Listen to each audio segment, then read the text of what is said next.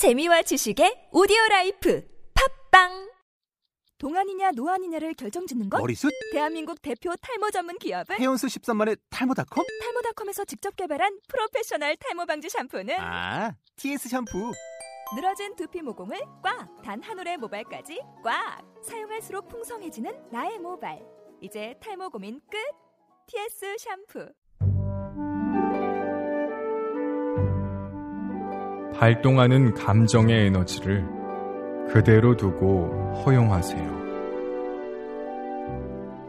당신의 감정에 주목하십시오. 그 감정을 해결하려 하기 전에 감정이 완전히 일어나도록 그대로 두십시오. 그렇게 해야만 비로소 감정이 완전히 해소될 수 있습니다. 당신이 느끼는 감정에 귀를 기울일 수 있는 공간과 시간을 만드십시오. 그런 다음 그 감정을 부드럽게 안아주십시오. 즉, 스스로를 달래는 식으로 그 감정에 정당성을 부여하십시오. 감정을 품에 안은 아기처럼 다루십시오. 그 감정이 아무리 엉망진창이 되었다 해도 보듬어 주어야 합니다.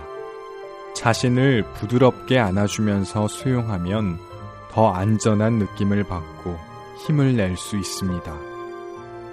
훌쩍이며 우는 아이의 말을 듣기 위해 하던 일을 멈추고 아이의 눈높이에 맞춰 쭈그려 앉아 귀를 기울이고 아이를 안아주는 아버지는 애정 어린 돌봄과 배려를 하고 있는 것입니다. 아이는 기분이 한껏 좋아지고 자신에게 힘이 있다는 자각과 함께 밖으로 힘차게 달려나갑니다. 우리는 우리의 내면 아이를 위해서 그 아버지와 똑같이 할 수 있습니다. 자신의 내면에서 공감과 수용의 목소리를 찾아내십시오. 그것은 당신의 집에 들렀을 때 당신의 기운을 북돋아주는 다정한 삼촌의 목소리입니다. 그는 당신의 아버지에게 그렇게 엄격하게 굴지 말라고 말합니다. 그는 당신이 갖고 있는 좋은 면들에 대해 말해줍니다. 그는 당신에게 사탕을 사먹으라고 용돈을 줍니다. 당신 자신에게 당신이 바로 그 삼촌이라고 분명하게 말하십시오. 당신이 내면의 그 원형적인 보호자와 접촉하고 있다고 단언하십시오.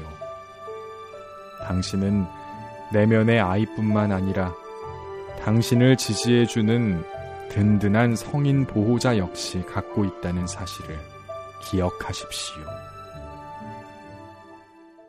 김현수 소설가의 책 추천글입니다. 지금 당신의 사랑을 보라. 사람과 사람 사이의 관계는 고통을 낳는다는 게 불교의 가르침이다. 그 중에서도 가장 대표적인 것이 애착이다. 내가 가장 사랑하는 것들이 나를 가장 괴롭힌다는 이 역설이야말로 세속적 고통의 거의 전부라고 할 수 있다. 이 책은 그 역설을 다시 뒤집는 책이다. 나를 가장 괴롭히는 것이 바로 내가 가장 사랑하는 것이다. 그렇다면 나는 그 고통을 기꺼이 감수해야만 한다. 그게 바로 어른의 사랑하는 법이다.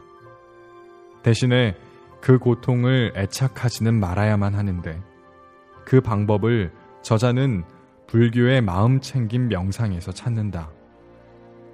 어른의 사랑이 어떤 것인지 몰라서 우리가 이 고생을 하는 건 아니다. 다만 우리는 잊어버릴 뿐이다. 마음 챙김 명상이란 잊지 않는 연습을 하는 것이다. 어쩌면 인생 전체가 그 연습의 과정일지도 모른다. 사람과 사람 사이의 관계는 결국 삶을 배우기 위해 마련된 우리의 평생 학교인 셈이다.